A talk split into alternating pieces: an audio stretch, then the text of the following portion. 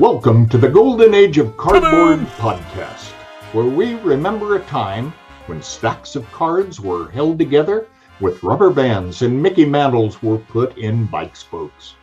We hope you will enjoy and reminisce as you come along with us as we tell stories about the baseball cards from the Golden Age of Baseball. We will examine the state of the vintage baseball card market and talk to some of the greatest collectors in the hobby. You won't be hearing us talk about any chrome or shiny cards here. Now, to take you on this retrospective journey, here's your host, direct from the shallow end of the gene pool, my son, Mike Moynihan. If you've been in the hobby for more than a day, then you know how fast the sports card market moves. There are now more options than ever to buy, sell, and research your cards. One of the most frustrating hurdles in the hobby is the fees when selling your cards. You know, those other popular marketplaces, the ones with their average seller transaction fee of 10%, the ones that don't have the seller's interest in mind. Wait, what? Who would do that? Well, hold on to your horses. No, not those horses.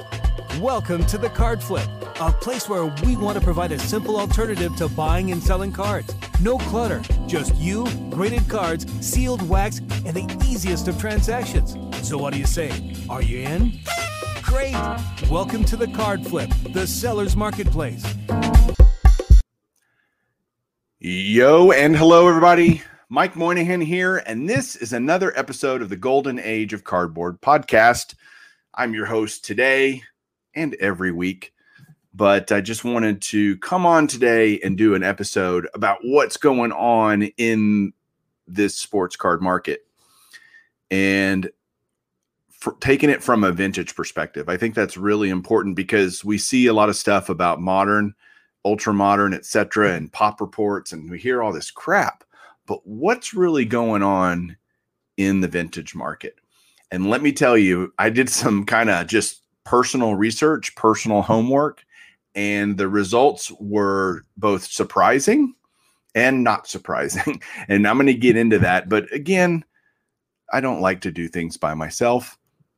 So let me bring on my guest in just a second. Let me mention a couple things. Hey, Nationals around the corner, and I'm going to be having some special episodes as we gear up for the National, talking about vintage and the National and all of that. Have some guests on to discuss that. And Hobby Palooza is coming up. Last year was so awesome. It was so great. And we are going to be doing that again in July. In fact, July 10th and 11th to be exact, a Saturday and a Sunday. We may even have some preview stuff on the 9th. Time will tell. The lineup is coming together great. I'm really excited about who all is going to be there. In fact, my guest tonight is going to be one of the channels hosting an hour of Hobby Palooza. Without further ado, let me bring him on right now. And it's George from Diamond Yard Sports Cards. George, how you doing, buddy? Hey, good, Mike. Thanks for having me on. I'm looking forward to this. This should be a lot of fun talking about vintage and all the changes, the roller coaster, and looking forward to Hobby Palooza as well. Thank you. And Bench Clear for putting that together again. It should be a great time as well. It will be. You were my guest last year on Hobby Palooza, and now you got your own. You must have done so well that they've offered you an hour of airtime for yourself. How cool is that? Yeah, I really had to lobby. I was lobbying, and finally they broke through. So I really appreciate that. If only you knew somebody at Bench Clear that could have paved the way for you. That's true. You're right. So now we're looking about topics, talking to a couple guys today, and nice. I got anyway. I'll talk about that later. But this is going to be exciting, talking about how things have gone up and down, and why they have, and you know, what to look for and what you look for. And I'm excited to talk about the cards that you were referring to in your own personal collection. Yeah. So maybe let me set this up a little bit, and how I got here to do this episode is I was looking at eBay, as I often do. And I was looking for cards actually that I was looking to buy, and surprised at some of the prices. And then I would go and look at that price of what that card was going for, pick your card. And I'd look at VCP, and then I'd look at past eBay sales and all sorts of stuff. And I'm going, wow, these cards are much lower than they were not too long ago. And So then I started doing some homework and some real research on cards that I own and what their kind of peak price was and what their current price is. And the results were pretty striking to me. Not that either one of us is surprised. We're going to talk about that in just a second. But no, everybody knows that's listening to this knows that the hobby has been booming. The card market has been flourishing over the last 16 months, 18 months. Where do you think we are, George? Like, what are your just initial thoughts about the vintage market and what's going on? I think it really depends on what you're trying to buy. I think it really depends on what I mean, in general, I can say, yeah, things hit a peak there in February. I would say that it's not time to panic or anything like that. I think that people like you and I who've been in the hobby for a long time, and even in graded cards, I mean, I've been doing graded cards about 05. And I wouldn't say there's no panic. It's just a matter of like some things are going down. Other things are going up, and at least in some of the stuff that I'm watching. So I know, you know, but as a general rule right now, yeah, it would be, you know, if you got in February and you had a lot of money in February and you just dumped it all into sports cards, you'd be hurting right now. But I think it's cyclical. And frankly, from my perspective, watching the hobby over the years, it always peaks in February. I don't have data or things to show, like, but in my experience, the best deals are to be had in October, November, and December. And then when people it starts percolating with the hobby, I'm not talking about just the boom here. I'm talking about going back, 2015, 2010, 2005. Things seem to go up when people get excited about spring training. There's tax return money out there. And then people spend more money and the cards kind of take a step up. And they might stay there or they might not. But now what we've seen, though, is like, you know, we've just all discussed this hyperbolic growth that we know is frankly not sustainable. Even if you're buying Babe Ruths, it's not sustainable in my opinion. Yeah. I mean, every market of every type of asset, commodity, whatever you want to call it, has cyclical periods. Stock market does, housing, cryptocurrency. Look what crypto's done over the last, couple of months. So this always happens. Things can't go up forever. They just don't. And none of us knew kind of when that tide would turn. The reality of it is, and my opinion is that I'm going to take tonight and prove it a little bit, is I think we're in the middle of it. We're in the middle of that tide turning. The hard thing about when the tides turn is you don't know when it's done. You don't know how far things will go down on a stock or the market itself or housing, you name it. Where's the bottom? Because if you're collectors like us, all I think about, I want to be a bottom feeder. I want to be, the Warren Buffett style of card collecting where you buy when there's blood on the streets. That's the kind of collector I want to be because I'm playing the long game. I don't care. I would buy every card for $1. I've said this multiple times on podcasts and videos. I don't care. I want them to have some value. I don't want them to be worthless, but at the same time, I don't do it for the money. And I know you have a similar mindset in terms of how you collect. Where do you think we are in that cycle? Well, I think it fluctuates.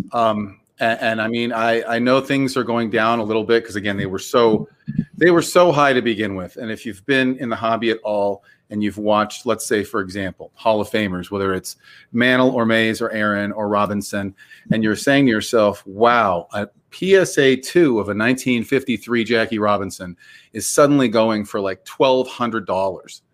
The card could be had for $250 only maybe a year and a half ago. So, and I mean, I understand that.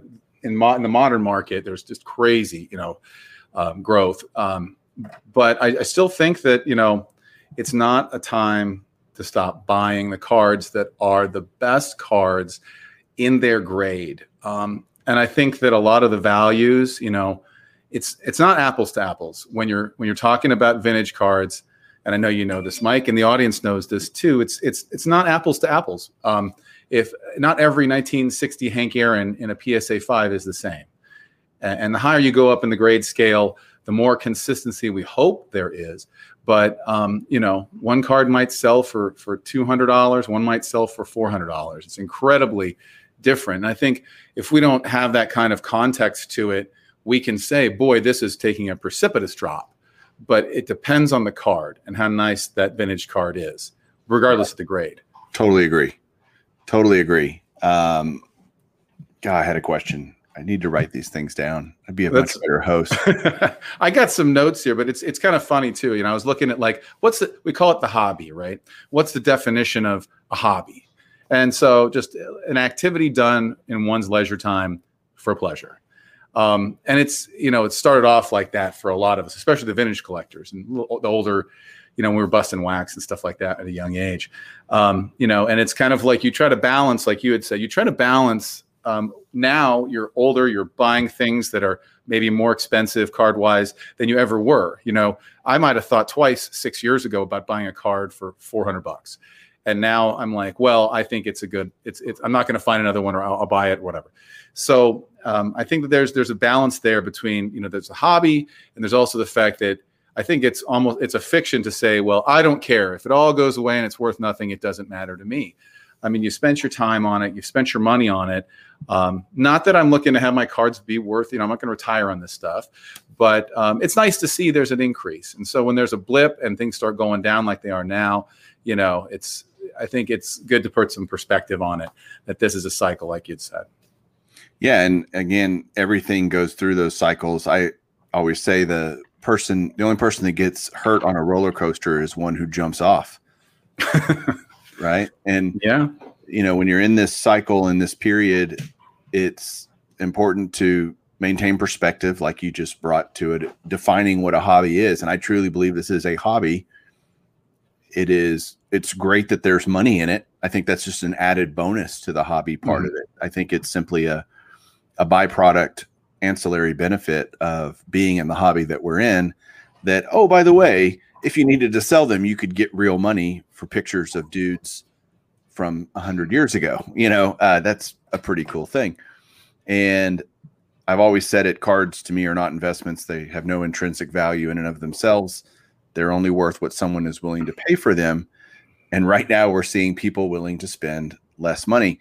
Do you think in the vintage market, what would you say would be kind of some major contributing factors to the hyperbolic rise, especially in the vintage world? Because I believe that vintage has long been overlooked, maybe underappreciated, undervalued. Any of those superlatives that you want to use would apply, I think. And now I think it was finally getting its due, right? Okay, vintage is, you know, a Mickey Mantle should be worth more than a Ronald Acuna, or, you know, name your old player, name your new player.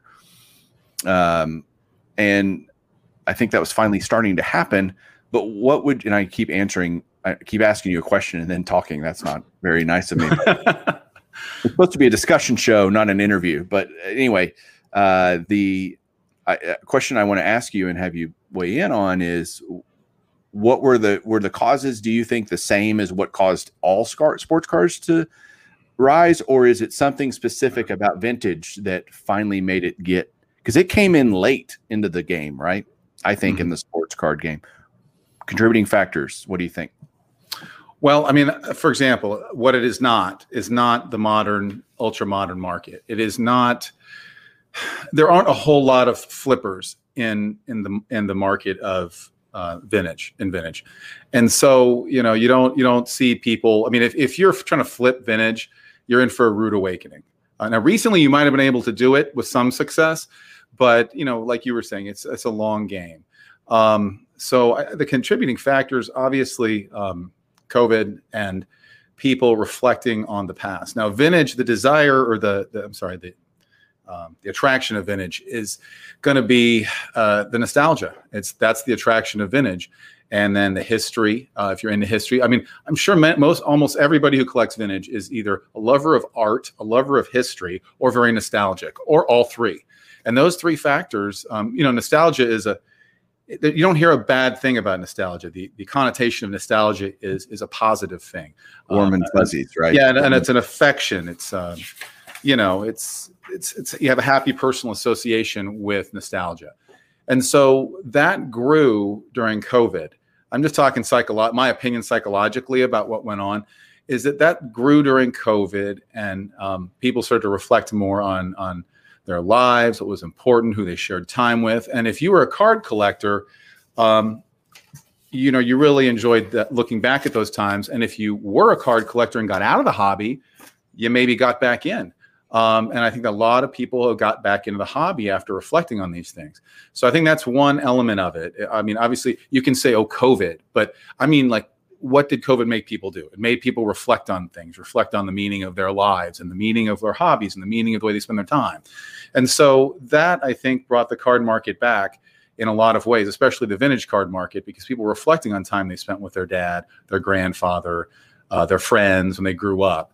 The second thing, obviously, is the financial stimulus. You know, some people got financial stimulus, some people didn't.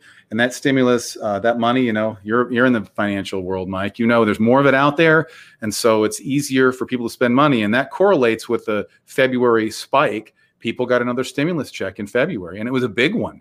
And so then at that point, that combined with tax returns is double money at the same time of year that cards typically go up. And so then that, you know, is part of it as well. And then the third thing, obviously, is people were investing and still are in these fractional ownership groups.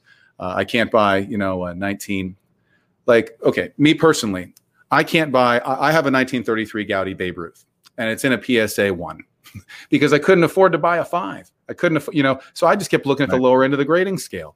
And so, and I bought the card 3-4 years ago.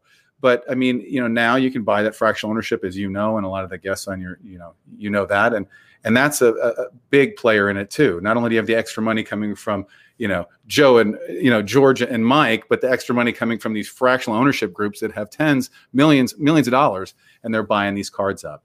So I think those three components have a lot to do with that. You know, you spoke about the nostalgia, and I've had people ask me this question, and I don't know that I have a great answer for it, but it's an interesting question to pose and to ponder. And that is the nostalgia part. For example, I love buying Mickey Mantle cards. I never watched Mickey Mantle play, never saw him. I never heard stories from my father or grandfather about Mickey Mantle. Why? And this is maybe rhetorical. Why do I have such a love for those? And you could pick any of them, Willie Mays and Hank Aaron and Sandy, all these guys that I never saw play. Babe Ruth, Lou Gehrig is my favorite player of all time. Never seen him play. Well, and yet, I think anybody who knows me knows I'll try to answer any question. Please answer it, or try to help me understand what's wrong with my brain where I have this affinity and true passion and love for these cards of guys I've never seen play. My sons have never seen the Beatles, and I never saw the Beatles. My mom listened to them, and they were playing in our house all the time. And this could apply to the Beatles. This could apply to Hank Williams Jr., Hank Williams Sr., whatever. But they just kind of seep into your consciousness, and you hear about these people, and they're just people you are around, talk about them, listen to their records. Baseball, you're around baseball, right? Your whole life. Your dad's involved in as a cameraman, I believe. Yeah. And it just kind of seeps into who you are and what your DNA is. And then you start taking an interest in it. But I understand it too. I never saw these guys. I never saw Jackie Robinson. You know, feel fortunate I saw Tony Gwynn, Rod Carew, Nolan Ryan.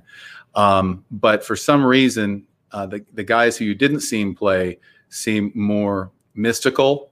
More mythical. It's maybe mystical, romanticized. And it's a lot like, you know, like people talk about when you want Ken Burns baseball about New York in the 50s, sure, and the three great outfielders, three great teams. And it just creates this magic. And you hear these older people talk about it, whether it's Billy Crystal or whatever. And then you listen to Buck O'Neil on the Ken Burns talk.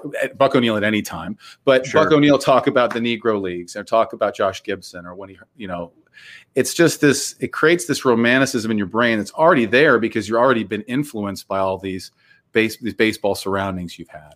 So I mean, I guess that would be my answer. Is just like it's part you, and it's just part of the people you were around and what influences just trickled down and got into your feelings, soul, heart, mind. Sure. You know? By the way, Buck O'Neil, probably the person I would say deserves to be in the Hall of Fame the most that is currently not is Buck O'Neil, by the way.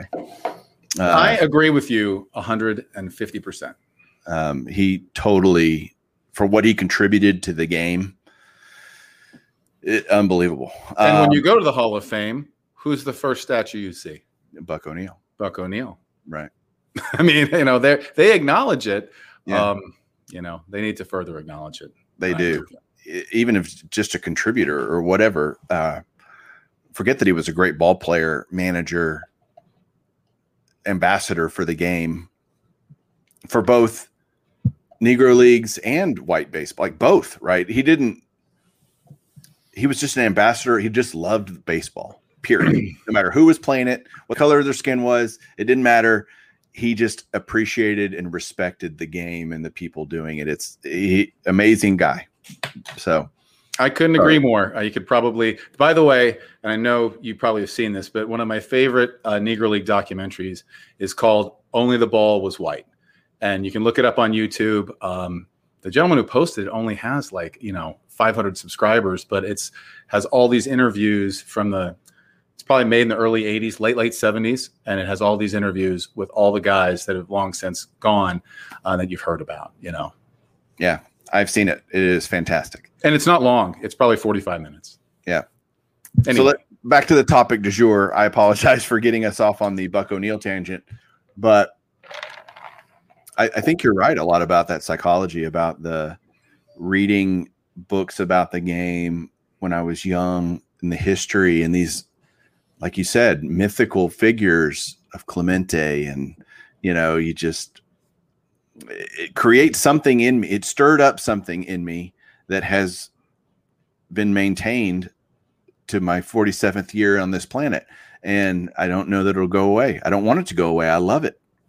And to that, along with, why people got back into it, this is, I guess, is going piggybacking, is people got back into vintage because they were into it when they were younger, or vintage, or just sports cards in general.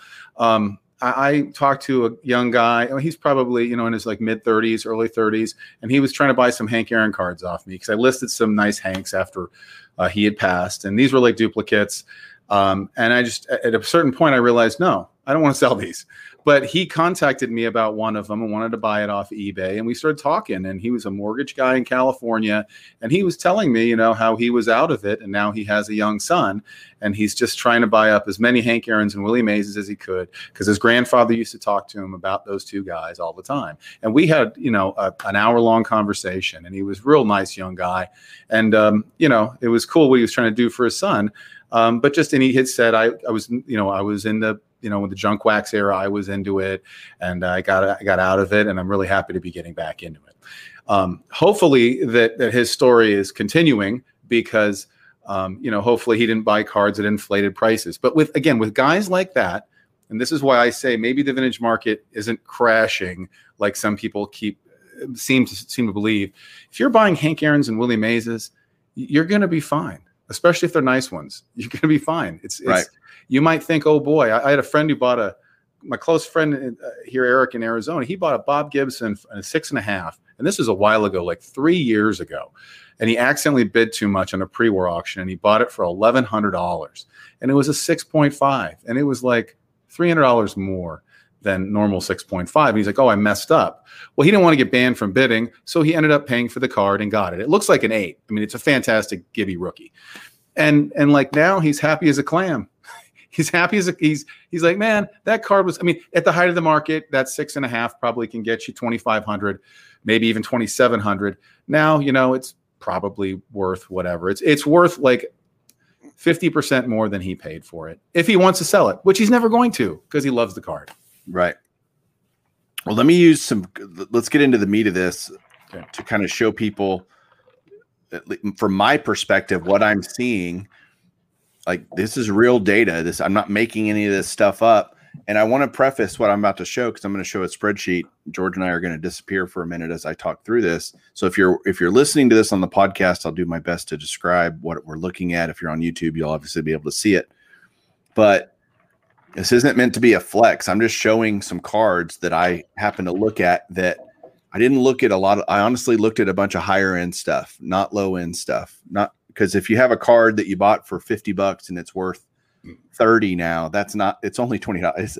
It's still a large percentage drop, but I just kind of looked. I literally started at kind of the top of the value list on my cards. And this is in no way meant to be like a flex video, although some people will take it that way. These are just cards I own. So, you know, is what it is. So I got to get the glasses on now to be able to see this. So I'm going to pull up a spreadsheet that I did on just some cards that I was, you know, looking at. I'm going to make this full screen so people can see better. And I just pulled up 15 cards that I own. And at the very top is the 51 Bowman Mickey Mantle rookie. What I did was I went and looked at current value, kind of what the recent sales have been. Some of them were incredibly recent. Like I did this a few days ago. So I have some of them that were literally the day before or the day of that I did the research. Some of them, not all these cards sell every day in the grades that I have. And therefore the most recent sale is simply the most recent sale. So I have kind of that current value. I have the peak price. Like if you were just to get lucky and sell at the absolute, like be the highest sale of that card, when was that? What was the value? And then the difference between that peak price and the current value. And so I did it both in dollars and percentage difference. And you'll see, for example, on the 51 Bowman Mantle, I have a PSA 5 and it's currently valued at 30. The last one sold for $30,000. And at its peak, though, just in March 5th, one sold for $55,100. That's a 45% decrease in a PSA 5 Mantle rookie. Now, you could argue both ways. Either it was A, overvalued at the peak point, or B, way undervalued now. And I'm not going to try to make a case for either one of those. I'll go through some other cards. My 51. Can I respond to that, Mike? Real quick? Yeah, of course, absolutely. I think we talked a little bit about this, but I'm not diminishing the peak value concept because it's really interesting to see peak value. But we're not going to sell it at peak value, right? Unless you just get really lucky. Unless you get you get super lucky, like, oh, I'm going to sell my house at the top of the housing boom or whatever. And for some of us, if I had a 51 Bowman Mantle, it might be more important to me than my house. I don't know. I'm just kidding. But you know, I think too, another thing about all of these cards that you've shown here. I'm looking at them all right now. Everything that you're showing here, except for the Trout and the PSA 10, is incredibly conditions, eye appeal, centering, registration, condition sensitive. And I think as I talked to you about before, your Mickey Mantle on a 5 is a super nice 5. I think it would be worth more than the current value of $30,000 because it's a nice 5 and they're hard to find. And I think you could apply that to anything that's vintage here. Obviously the Trout rookie and a 10's a 10 practically, right? Sure. But I just, I mean, I think that it's important to note, like whenever you look at sales of stuff, not you, but I mean the viewers, that like if you're looking at comps for the Bowman Mantle, or for example here the Mays and the PSA 2, you go down the grading scale here, and that, you know, if you look at PSA 2s of Mays rookies, the last like 100 that have sold, they're all drastically different. Right. You might find, yeah, right. They could be, you have one that could look like a 5 or a 6, and you could have one where you're like, I can barely see his face. So totally agree. And that's just something I wanted to mention, obviously. And, you know, probably the best thing would have been to average these out or something. But I wasn't trying to reinvent the wheel here. I was simply just looking at some things, and you're totally right about vintage, especially in that mid to lower grades. They're not all created equal. There are vast differences within even one grade of eye appeal and et cetera of a card. So And the values will reflect that, by the way. Mm-hmm. Totally. So I agree. But, you know, all things being equal, the prices are what they are. So yeah, I totally agree with you. And yet I still only have the data that I have. So mm-hmm.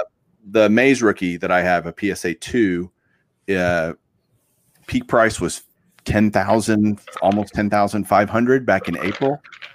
It's now 5,200. So it's down half, you know, 49.6%. My Gehrig card is only down 13%. But, and I put all these are vintage, except like you mentioned, I do have a Mike Trout on here just as a comparison to maybe a modern card, you know, to say what, if vintage is down this much, what's happening to quote unquote modern stuff, mm-hmm. not necessarily even ultra modern, but the Trout rookie hit a peak of back in February of $8,500, and now it's $3,400. That's 60% down. Hank Aaron rookies down 48%. Clemente rookies down 55%.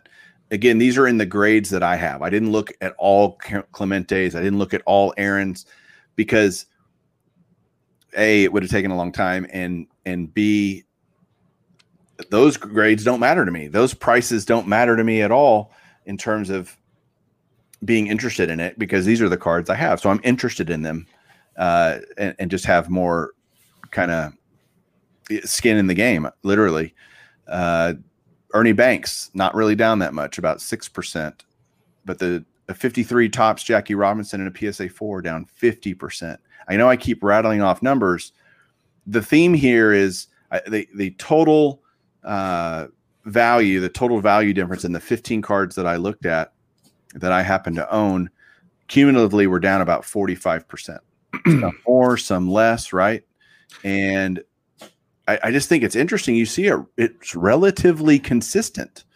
There's some that are a little less in terms of how much they're down, but the reality is most of these cards are down 40 to 50%, and including Nolan Ryan rookies and non-rookies like 64 Mantle, 56 Ted Williams. You know, I just looked at some, I wouldn't call them random cards, just kind of some of these higher end cards that I happen to own that none of these I paid even close to even what the current value is, much less, you know what I mean? Yeah, you're doing okay still. Yeah, I'm still just fine in terms of money in versus if I was having to sell money out.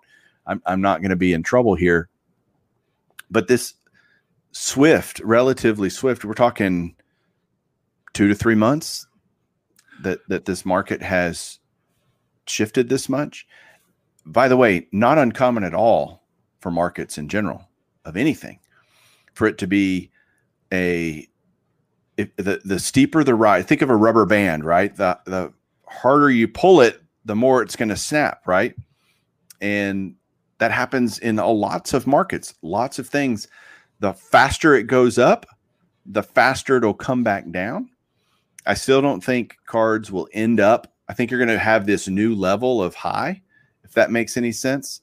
Yeah, that's kind of what I've been like at the beginning when I was talking about how every March/February cards go up.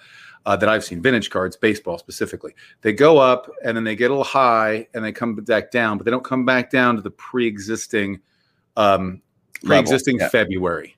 Right. And I, you know, I can tell you, at least in my experience collecting Hank Aaron's, Willie Mays's, and Jackie Robinson's, that, yeah, I look back at the prices and I know I'm going to pay a little bit more this spring than last spring or whatever it is. Now, this year it's a big difference.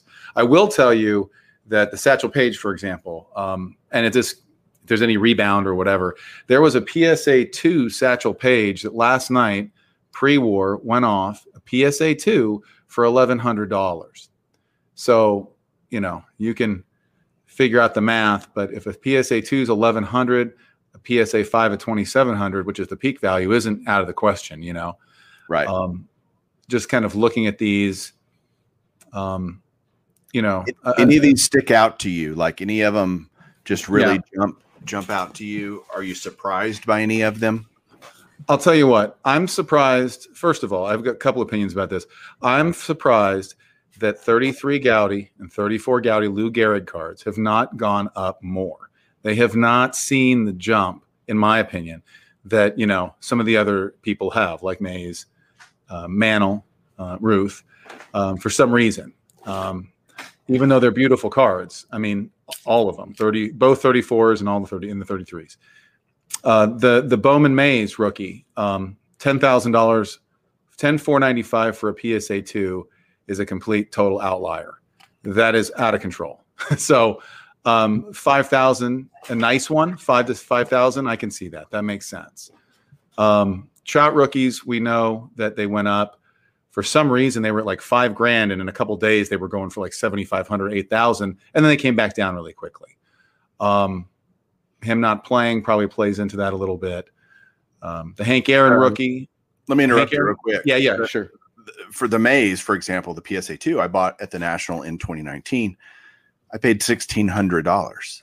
So even if at $5,000, you know what I mean? It's you could. I would argue that it was undervalued then. Oh, absolutely, it was undervalued. And I bought two of them. Yeah, we're getting to more real. You know what I mean? It's. Yeah. And I agree with you about Ruth and Gehrig. I also think DiMaggio stuff hasn't moved as much as I would have thought. And I agree. DiMaggio and Gehrig stuff has moved, but not as much. And if it has moved significantly, it's like Ernie Banks as well, or Frank Robinson, or kind of. But Gehrig and DiMaggio are inner circle Hall of Famers. But right. I mean, the higher grade stuff, yes, it's moved up a lot. You know, if you had a Ernie Banks rookie in a 7.5, it's going to go up, and it's not going to stay there forever, but it's going to stay up longer, and it's going to be more consistent. I just when we go down the grading scale, it's very important to have a good eye for what you're buying if you care about it maintaining and sustaining its value. You know, you have to be careful. If you buy a Willie Mays and a 2, you know. And I do. I have a 2 as well, and I have a 2.5. And I just took me a long time to find the right one. But then while you're waiting to find the right lower grade Mays rookie, they start going up and up. And then you start getting FOMO. And you're just like, what do I do? And I think a lot of that has happened and did happen, especially in February and March of this year. Well, I know you have some stories. I know you have some examples of cards from your collection that I had you do some of your own research on what's maybe happened to some of your key cards. You want to share some of that? Even some stories of cards you bought as recently as February that you were feeling a little FOMO about? I know one particular Lakers center that you were, you know, you bought his rookie card. Well, yeah, and I don't want to piggyback off of Silver Jackify, because Joe did a video today about cards going up and down. And one of them he cited was the Lou Alcindor rookie card. And I did a video on it last night. Now, fortunately for me, I got in on the Alcindor in January. Okay. So I got a 3.5. I don't have it with me right here. But and I bought it off 4 sharp corners. There was no tax. You know, that's helpful when you're, you know, it was like $1,700.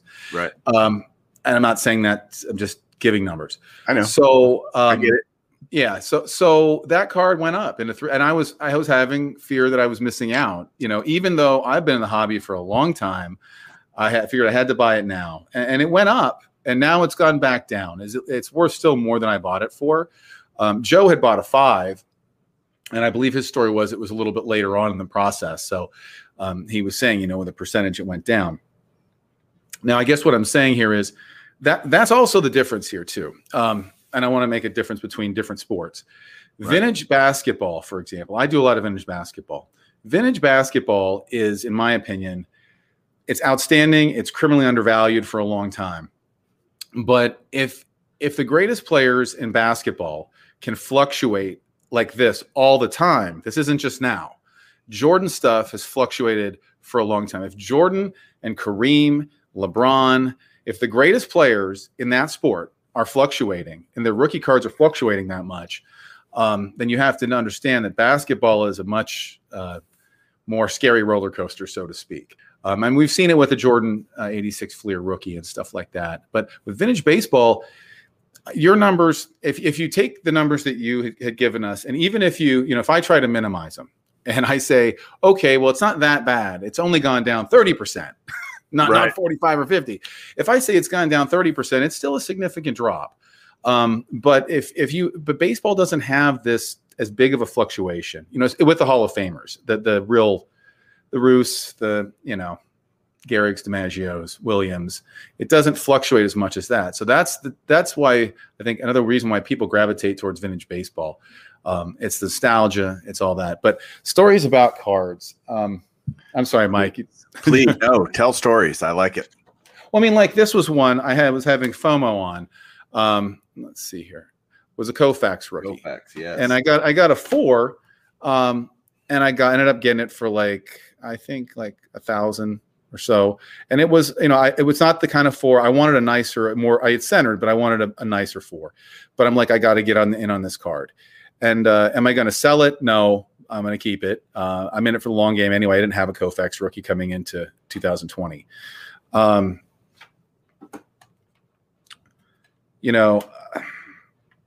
Other cards. So what's your Koufax? I mean, did you do any research on pricing? I've been watching them, and they're kind of going. Well, again, I'm going to keep going back to this, but it's about the appeal of the card. And a 4, I mean, I bought a 3.5 3 days after I bought this 4 because the 3.5 had nicer centering and it looked better to me. If I was to sell one of these, I'd sell this one, not the 3.5. Right. And I, a lot of people say buy the card, not the grade. I mean, I think maybe the first person I heard say that was Eric, Those Back Pages. Right. And I said, bingo, that guy knows what he's talking about. Well, the more I watched him, the more I realized that he's just a fountain of information. He's great. And he's, but I mean, that's, buy the card, not the grade. It doesn't matter. If you think it looks nice, it's going to call to you. Here's another story. I was out at the Long Beach show a couple of years ago, and when you see a card at a show and it just calls to you, you're like, that's the one, right? And so I know you've had these experiences, maybe with a Mays rookie. And so I walked into that show and I'm like, okay, this card was there. 39 play ball, DiMaggio or Williams. Yeah. Sorry. And I was wanting to get one of this card, probably in a lower grade, like a 2 or something like that. And then I saw this and I'm like, dude, I was my buddy. And I'm like, look at the centering. Look at that card. And he's like, yeah, it's a 4.5 though. I'm like, I know. So I brought a bunch of cards to trade. And I ended up working a deal with one dealer. I sold some cards to the dealer had this, I ended up trading. But what I'm saying is that's again, that nostalgia, or you just know it when you see it. It didn't have to be a 4.5. It could have been a 1. It could have been, at a certain point you're priced out, obviously. I'll take cards to shows. If I'll take some nicer cards to shows to trade, because I think that, if you bring nice stuff, the dealers know it and they're going to give you a higher price. I was getting probably 75% VCP on my trades. And I figured, well, boy, if I sell it on eBay, I'm only getting 86% anyway. And it takes time. And I need to get this deal done now because in 15 minutes, some guy's going to walk up and buy it. So, that's from the show.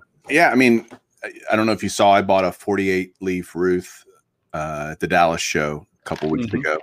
And me and Josh rated rookie, my buddy, we did that. And point being, I was debating between that card and a 53 Bowman color mantle, both of which about the same price point. In terms of I was looking at, I can't remember what grades, different grades actually for mantles, but there were tons of them there. Relatively speaking, there were 2 Babe Ruths at the entire show. We're talking about probably the second largest sports card show in the country. And there were 2 of them. And it's been a holy grail card for me for a long time. And I was the sad thing is, and I realize this now as I sit here weeks later, a lot of people have buyer's remorse. I had buyers, thank God I bought that card, because I got, I think, a really good deal for it. Price-wise, it was really speaking to me, and I can get a 53 Bowman color mantle whenever I want. They're scarce relative to a Fernando Tatis rookie in a 10, but not scarce in the vintage world. They're not scarce. Certainly mantle has been something that's appreciated greatly in the boom. But that Ruth card was just something like, golly, I really, really think I should get this. And after the fact, many guys were telling me, you made the right decision. As I told them the story, you made the right call getting the Ruth. Mine's a PSA 1, but I love it. You know, I don't, again, I bought the card, not the grade. Yeah. And so I feel like, you know, I made a good choice because it spoke to me that way. And, but the sad thing is I debated it. I literally slept on it and was trying to decide what I want to do. I look back now and go, that shouldn't have even been a thought. Like it should have been a no-brainer. Maybe that was just the moment or whatever, but yeah, you're absolutely right. And I think that, this is kind of the way I've tried to collect, since I got back into it. I learned more, you know, you learn more. When did you start with the graded cards, Mike? Do you remember? Yeah. 2010. Okay. Yeah. So when I first got back to it in 2005, I was buying off center stuff. I was buying stuff that it just didn't look very good or whatever. I was just buying the grade. I was like, oh, that's an 8. And it's an 8 and it looks like it's miscut, but it's in a regular 8 holder with no qualifiers. And I'm like, you know, and anyway. So then I started to learn more about this and I started to learn about the pop report. And so about 2 or 3 years into it, it's a free, you know, the free pop report. I know everybody knows about this now, but I'm like looking at this thinking, well, how many of these are there out there? How many, you know, what kind of cards? Like when I was a kid, my grandfather got me this. Yes. Burt Randolph Sugar Book. I know you're familiar with it, right? It's awesome. Love it. Yes. And you think to yourself, well, how many of certain cards are out there? Well, if I'm going to buy these guys, right, real cards, yeah. I mean, I've been looking for a branch Ricky, Cracker Jack forever, and I can't find one that's, you know, I can't fit the bill. I mean, It's super rare. Now, if I wanted to buy myself a 56 Mantle, that would be great, and I'd pay probably the same amount of money. And I could find one. How many can we find on eBay right now? I mean, and I understand that there's, you know, if there's a 7.5 or an 8.5, it's an amazing card. I can't even find a Branch Rickey that's not beat to hell over the last 5 years. So, you know, you just kind of, that's the collector, I guess. I'm looking for rarer stuff, and you know, you can come back later and get that 53 Bowman Mantle that you were talking about, which is it's a wonderful card. But that Babe Ruth, I mean, I think there's probably 1,000 maybe total by PSA, 1,000 Ruths graded total. Right. There's not that much. And I guess to my point, you know, like for example, this is a nice 73 Clemente and it's in an 8 and that's great. It's not super rare. There's a lot of 8s. Matter of fact, there might be like 1,000 8s. And then, you know, this card, there's 1,000 total of these. I mean, I'm not counting SGC, but I mean, you know, if you have a chance to going Satchel Paige rookie 49 Bowman, just you have to remember people are going to be listening to this on a podcast, so you have to be more descriptive. Yeah, okay. If I guess, yeah. So I mean, if I'm going to get a Satch Bowman rookie, you know, it's just more rare, and you can't find them. You can't. I mean. Can't find them centered. The lower the grade, the more difficult it is. And again, I can't see the grade on that card. Put it back up. I want to. Oh, it's a 3. Well, I would look at that card and say that's much nicer than a 3, because when you hold it at arm's length and it blurs out the flip, you just look at the card and you go, man, that's a gorgeous Satch rookie. Yeah, and I would have said that's a 5 or something, and you tell me it's a 3. I'm like, wow. Okay, I'd take that out every day of the week. Well, so thank you. I think that, you know, this is part of the values and how the values are calculated. And specifically, just to go back to the Mays rookie, you know, I was looking for one as well, and I happened to come across 2 of them in like 2 months from each other. But it's like I was looking at them in 2s, like you bought yours, and I looked at like 100 on the PSA site, and I pulled up all the pictures of these 2s, and they were all drastically different. You know, if you look at the 8s, there may only be 10 sold, but they're all pretty good. Right. So. If you want to get into that game, you have to take time to to look and get the right one, I think. For sure. By the way, that page card that you just showed, the 49 Bowman, has been, let's just say I'm being encouraged by one of the people I really respect in this hobby, Dave Blue Jacket 66, to buy that card at the National, to be that he wants that to be my, because at the National I try to buy a big boy card, you know, kind of one of those grail cards, just to say, like, I can tell you all my big cards, where I bought them and with who I was with and the experience that I had buying it, because that's part of enjoying the card. You know, oh, I bought it on eBay. Okay, great. Right? That doesn't seem to have nearly as much, you know, memory / meaning as my Hank Aaron rookie that I bought in a 3 with Eric, those back pages, your good friend and mine, walking around the National and looking at probably 80 to 100 of them in various grades and finding that one and going, that's the best looking 3 I've ever seen. You know, there you go. I mean, that's, you know, you got to look. Like, I don't have a Clemente rookie. I should have bought one last May. I had a chance to. I passed. I mean, literally, it was like $50 apart, and I was trying to. I made a mistake, but anyway, I mean, like, I was trying to. Hey, my dad's an immigrant. You know, they say he still has money from his baptism left. Right. I don't know. Seriously though, I should have bought it, but I'm like, another one will come up because there's so many of them. But they're hard to find. 55 that's centered or looks nice, has good color, isn't faded out, isn't creased, whatever. It's hard to find, and you know, unless you're going to buy a 6 or something, which is a lot, is a big bill. Yeah, you know, it's funny. I think we're like poker players. You know, if you have that collector mindset, because poker players they can't tell you the big hands they won, but they can tell you the bad beats all day long. That's a quote from Rounders, the movie, and it's true. But, and I will tell you, like, the whole thing with the 53 Bowman Mantle for me too just keeps coming back, because in 2014 I was at the baseball card exchange booth at the National, and I could have bought one, a PSA 5 for $150, and I was like, I'll buy something else, you know.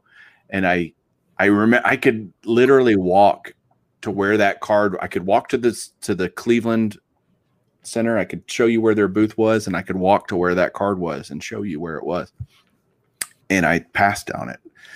And I remember that, like, I can tell you all the detail. I can't tell you a lot of details on hundreds of other cards that I bought over the years, but I can remember the ones that got away. You know, yeah, this is like old fisherman drinking stories. The one that got away. It's like, I imagine at the National, everybody would be sitting there and like you're drinking and hanging out, and it's like, oh, I could have got this Jackie Robinson Leaf rookie. Oh, I could have got this 33 Gowdy Ruth. And it's like you think about all those things that you missed out on, and don't really reflect so much on the fact that you've made a lot of hopefully good investments. I know you have in the cards and over the years. I mean, I think it's just with vintage, it's just a long game. And when I got back into it, I started thinking, I'm gonna get cards graded. I'm gonna buy boxes of old cards. I can get a 1979 Nolan Ryan and a PSA 10. That's easy. And then I bought a couple boxes, 79 Tops, and I submitted a bunch of cards, and I got 110 out of like 200 cards because I didn't know what I was doing. Right. And then I started thinking, well, I'll just buy, you know, Mantles or which I couldn't really afford, or Robinsons, and start flipping them. Yeah, you're not going to make money doing that either. It's a long game, and so, you know, your amazed rookie.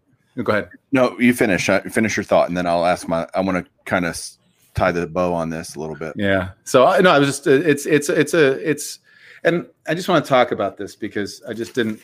With it being a long game, I kind of wrote some stuff down about kind of like the vintage collector, you know, and I'm not even saying I know we've been talking a lot about PSA graded cards, and I don't want to leave the collectors of raw cards out. You know, there's a lot of people like Ticket Leprechaun Jake and other, you know, people that in our community that collect raw vintage cards, and they could care less about grading.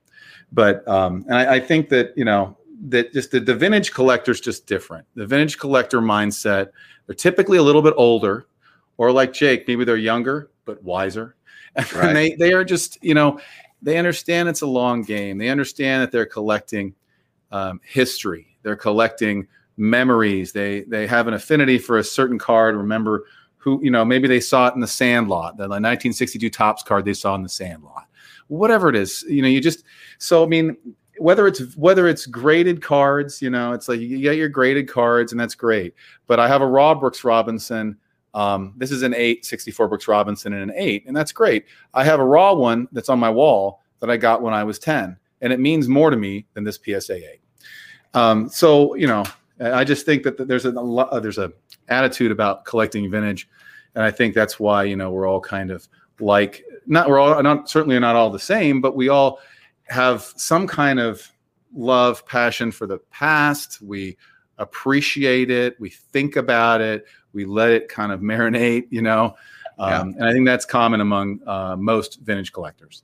Yeah, there's a lot of raw or graded. A lot of common threads among vintage collectors in the way we think, and which is very, very cool.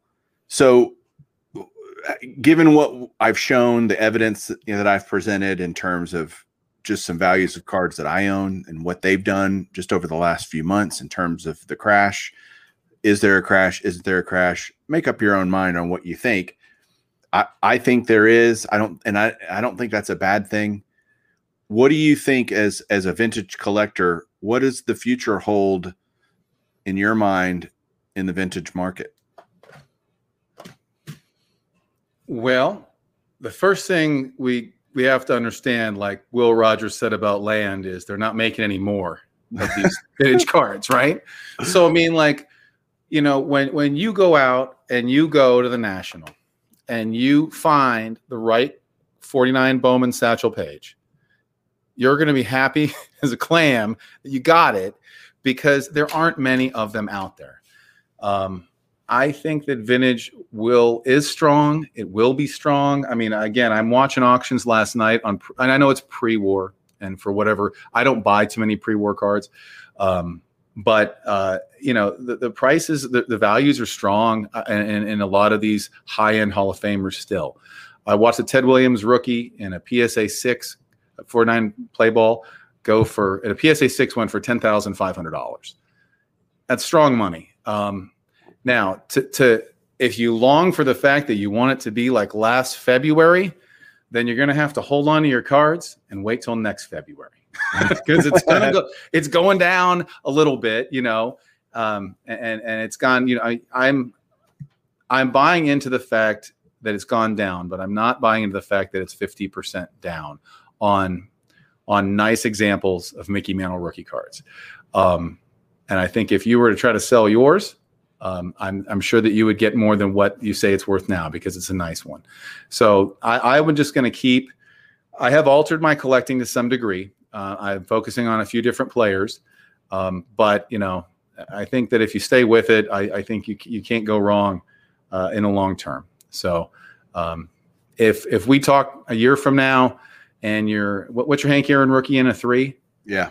If that 3 is at $500, then we'll have to do another podcast, because it has been a complete crash. Right.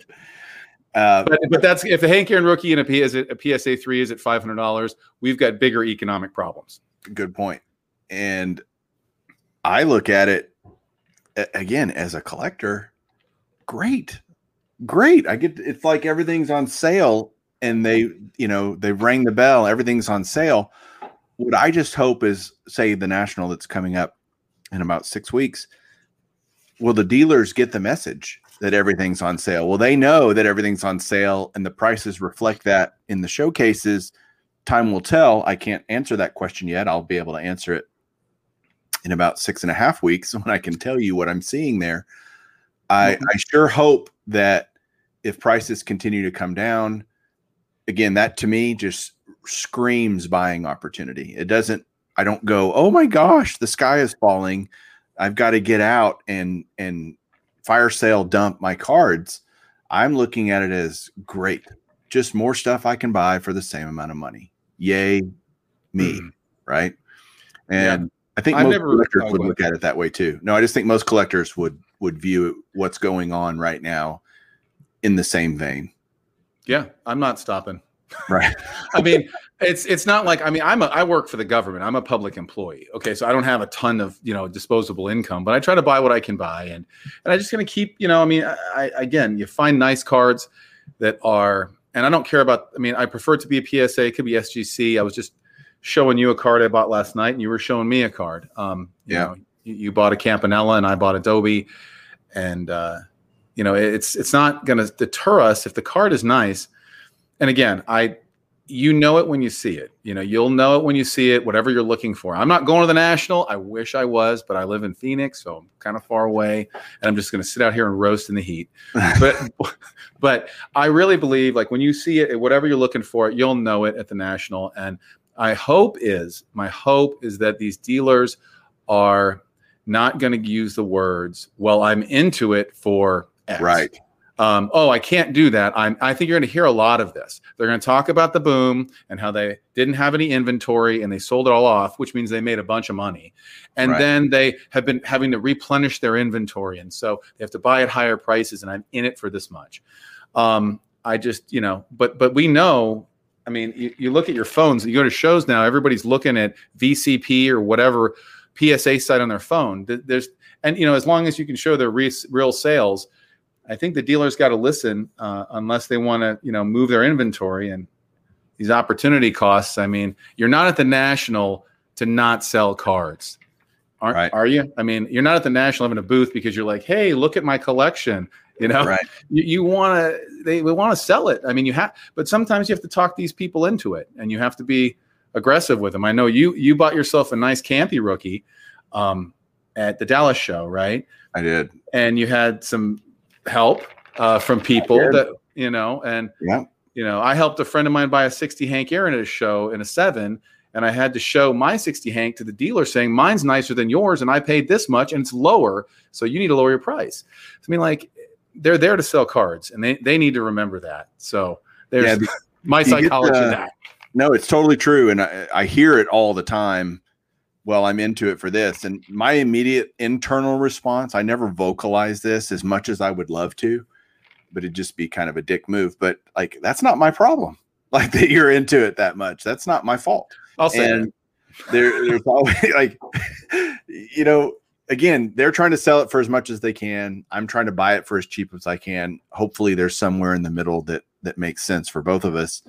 But I'm not going to overpay. I'll walk down this. Again, none of these are one of ones, right? They may be rare, but at the same time, they're not the only ones out there. And you have to be patient. If I tell any vintage collector, be patient.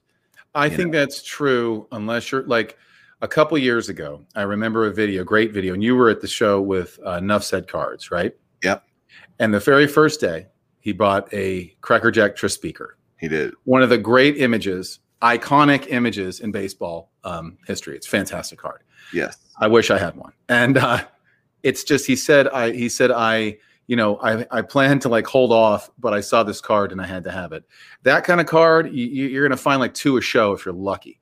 So yeah, I mean, if you have to know what you're looking for and know how rare it is.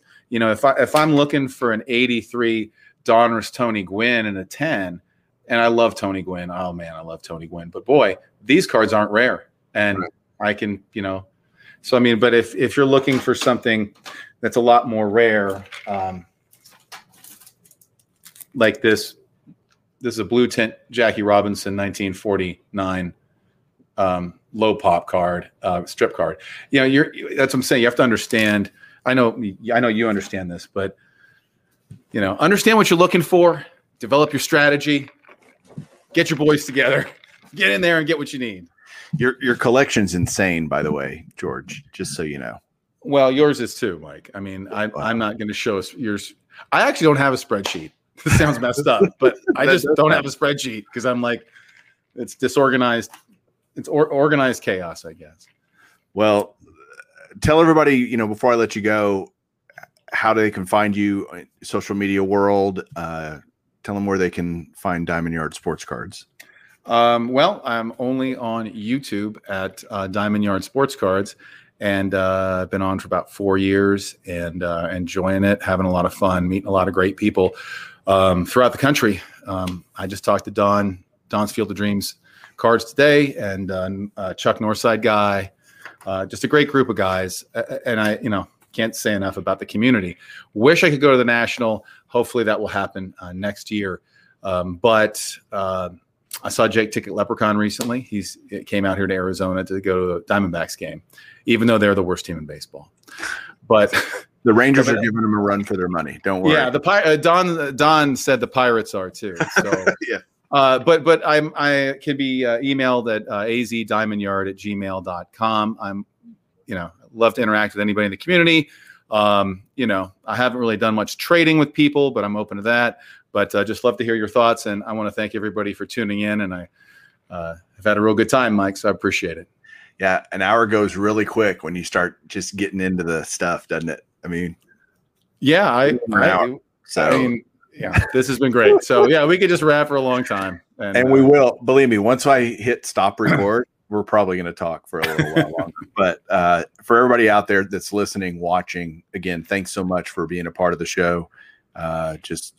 Go out there, leave a comment on the YouTube video. We'd love to hear from you. George will be watching the comments too and responding if you have a comment for George. And I'll put a link in the YouTube video down to his channel, as well as if you're on a podcast, on Apple Podcasts or Google Podcasts, go give us a review. Go give Golden Age of Cardboard a review. That just helps other people that might be looking for sports card content find it in the podcast world. And so that's it. And I just want to say, guys, and I know everybody knows this, but all the positivity that you get and you get out of the community, pay it forward to fellow collectors. Amen to that. It's a great thing to end on. Thanks, George, again for being here. Thanks, everybody. Thanks, Mike. Appreciate it. Have a good one. And no matter what prices are doing, keep collecting.